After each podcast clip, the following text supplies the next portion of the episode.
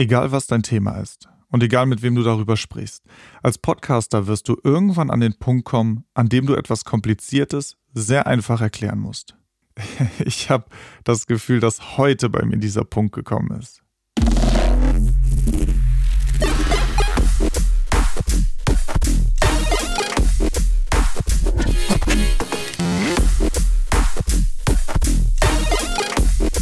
Und willkommen im Podcast Studio. Hier lernst du alles zum Thema Podcast. Ich bin Marvin und in dieser Episode geht es um Audio-Interfaces. Nicht, dass das Thema besonders schwierig wäre, aber es ist ein bisschen so wie damals in der Schule, als der Mathelehrer versucht hat, binomische Formeln zu erklären und man dachte, nee, warum brauche ich doch eh nie wieder und dann am Ende kommt es in der Klausur dran. Audio-Interfaces sind, wie wir gelernt haben, ein elementarer Bestandteil deiner Aufnahmekette. Ein Audio-Interface ist so etwas wie der Dolmetscher deines Mikrofons. Das bedeutet, dass das Signal deines Mikrofons für die Weiterverarbeitung am Computer übersetzt wird. Außerdem ist das Audio-Interface dafür da, dass auch Signale aus deinem Computer weitergeschickt werden. Das kann sein auf deine Lautsprecher oder auf deine Kopfhörer. Das Mikrofon, mit dem ich meinen Podcast gerade aufnehme, geht per XLR-Kabel in mein Audio-Interface, das du hier unten siehst, wenn du diesen Podcast als YouTube-Video guckst. Und von da aus sende ich es einmal an meinen Computer zur Aufnahme und zum direkten Abhören auf meine Kopfhörer. Und das war's eigentlich schon. Punkt. Das ist das, was Audio-Interfaces tun. Und habe ich zu viel versprochen? Spannend, oder? okay.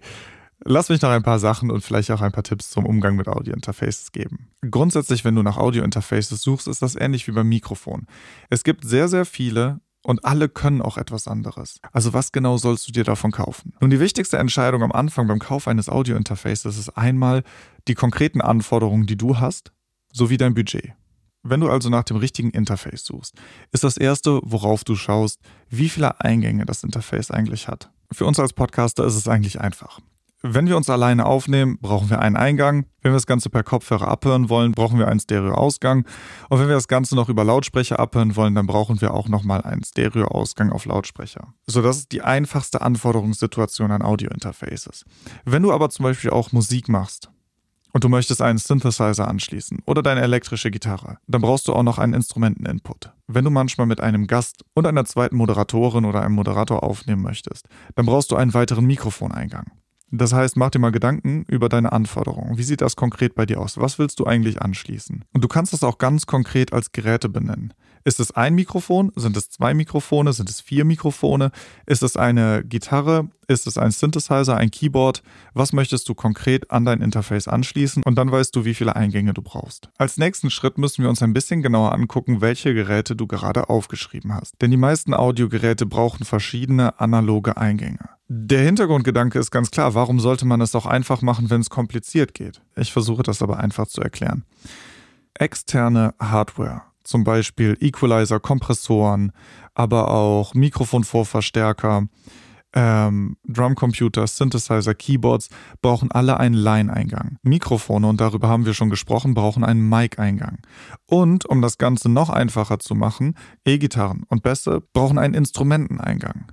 Das heißt, hinter die Liste, die du dir gerade gemacht hast, welche Geräte du eigentlich an das Interface anschließen willst, kannst du jetzt einmal den speziellen Eingang aufschreiben. Das bedeutet externe Hardware, wenn du welche hast, oder Keyboard, Synthesizer und so weiter, schreibst du Line hinter. Hinter deinem Mikrofon schreibst du Mic. Und wenn du Instrumente hast, wie zum Beispiel E-Gitarren oder Bässe, dann schreibst du dahinter Instrument. Und jetzt kannst du zählen, welche verschiedenen Eingangstypen du eigentlich benötigst. Okay, damit haben wir die erste Anforderung aufgeschrieben. Wahrscheinlich hoffst du an dieser Stelle, dass wir am Ende angekommen sind. Aber ich muss dich leider enttäuschen, wir sind noch nicht am Ende. Es gibt noch einen weiteren Schritt. Outputs für Lautsprecher und für Kopfhörer sind Standard, genauso wie die Möglichkeit zum Direct Monitoring. Direct Monitoring bedeutet eigentlich nichts anderes, als dass du deine Kopfhörer direkt an dein Interface anschließen kannst, um zu hören, was du eigentlich da ins Mikrofon sprichst und das Ganze ohne Verzögerung. Okay, letzte Sache, auf die du achten solltest. Und das ist keine konkrete Anforderung, sondern eher etwas, was eine nette Dreingabe ist, wenn es dein Interface hat. Und das ist Level Metering. Level Metering bedeutet, dass du sehen kannst, wie laut du gerade aufnimmst. Die meisten modernen Interfaces haben eigentlich eine solche LED-Anzeige, an der du halt siehst, ob du im grünen Bereich bist, also wo alles okay ist, ob du schon im gelben bist, wo es langsam anfängt zu laut zu werden, oder ob du im roten Bereich bist, wo deine Aufnahme anfängt zu übersteuern. Okay, das war es eigentlich grundsätzlich, wie man sich für das richtige Interface entscheidet. Ich habe auch eine Checkliste zum Kauf, die ist unten in der Beschreibung auf YouTube oder in den Show Notes, wenn du den Podcast auf den Streaming-Plattformen anhörst. Und du kannst die Checkliste auch mal durchgehen, um dich für ein Interface zu entscheiden. Ich werde außerdem noch drei konkrete Empfehlungen in verschiedenen Preisklassen verlinken.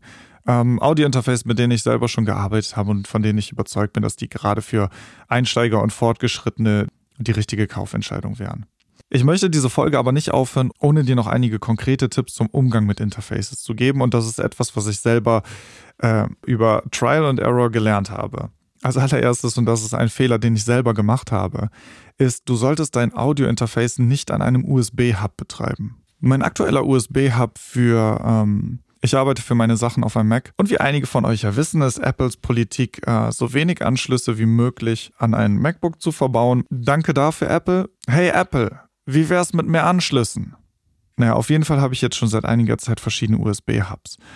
Und ich habe eine ganze Weile mein altes Interface an einem USB-Hub betrieben und habe mich gewundert, warum ich in meinem Signal zwischen dem, was ich entweder spreche oder auf meiner Gitarre spiele und der eigentlichen Aufnahmeverzögerung habe, bis ich irgendwann darauf gekommen bin, dass das Hub das Problem ist. Ja, auf jeden Fall, was ich sagen will, ist, schließ dein Interface am besten direkt an deinen Computer oder deinen Laptop an. Ein kleiner Tipp für Fortgeschrittene. Bei allen Aufnahmen hast du eine Latenz. Latenz bedeutet ja Verzögerung. Das heißt, du sprichst etwas in deinem Mikrofon und es kommt ganz leicht zeitverzögert in deinem Aufnahmeprogramm an. Das liegt einfach an dem Weg, den das Signal zwischen Mikrofon und Computer zurücklegen muss, plus die Umwandlung und so weiter. Das ist ganz normal und es gibt softwareseitig ja Möglichkeiten dagegen zu steuern. Eine ist die Buffergröße. Man kann die Buffergröße einstellen. Standard ist 128, ich kann das Ganze auch höher stellen. Das Gute ist, wenn ich den Buffer vergrößere, erhöht sich auch die Latenz. Okay, vielleicht fragst du dich gerade, warte mal kurz, du hast doch gesagt, das Gute sei und die Latenz erhöht sich. Was ist daran gut? Nur das Gute ist, dass mit der Erhöhung der Latenz sich auch die Rechenleistung verringert. Das heißt, die Belastung deines Computers. Es gibt dafür konkrete Anwendungsgebiete. Bei Aufnahmesituationen ist es besser, den Buffer relativ klein zu halten, um die Latenz gering zu halten. Das bedeutet aber auch, dass die Anforderungen an deinen Computer höher werden. Das ist in einer Aufnahme nicht wirklich schlimm, weil ich ja nur mein Mikrofon aufnehme und nicht allzu viel Rechenleistung für Plugins und Effekte und so weiter benötige. Wenn ich das Ganze aber nachher abmixe, ist es wichtig, dass mir sehr viel Rechenleistung zur Verfügung steht und deswegen sollte ich den Buffer möglichst hochsetzen. Ein guter Erfahrungswert ist für Aufnahmesituationen den Buffer auf 64 zu setzen und wenn es ans Mixing geht, das Ganze auf meinetwegen 256 oder 512. Okay, und der letzte Tipp ist, weil das ist eine Frage, die sehr oft gestellt wird, wie laut sollte ich denn eigentlich dann aufnehmen? Wenn du eine dB-Anzeige an deinem Interface hast, dann ist ein guter Richtwert minus 18, minus 16 dB wobei deine lautesten Stellen nicht lauter sein sollten als minus 10. Das kannst du kurz vor Aufnahmebeginn einmal ausprobieren, indem du irgendeinen beliebigen Artikel oder eine Seite aus deinem Buch vorliest und das in wechselnder Betonung. Lies die Seite einmal in deiner normalen Sprechlautstärke und lies den Text danach einmal ein bisschen lauter. Achte einfach darauf, die durchschnittliche Lautstärke sollte minus 18 sein und die Peaks, also die Spitzen davon, nicht lauter als minus 10. Okay, damit sind wir am Ende. Ich hoffe, äh, du bist dabei geblieben und hast mit mir diese Folge ausgesessen.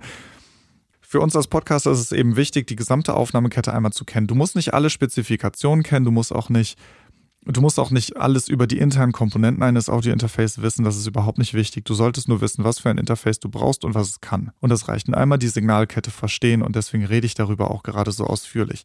Also Mikrofon, Interface, Computer und Recording-Software, damit beschäftigen wir uns auch noch.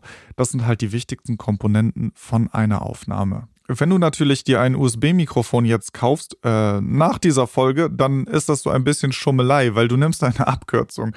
Äh, du brauchst für USB-Mikrofon natürlich kein Audio-Interface. Du musst allerdings damit leben, dass deine Aufnahmequalität nie so gut sein wird wie ein XLR-Mikrofon mit dem entsprechenden Audio-Interface. So wie alles im Leben, ein Kompromiss.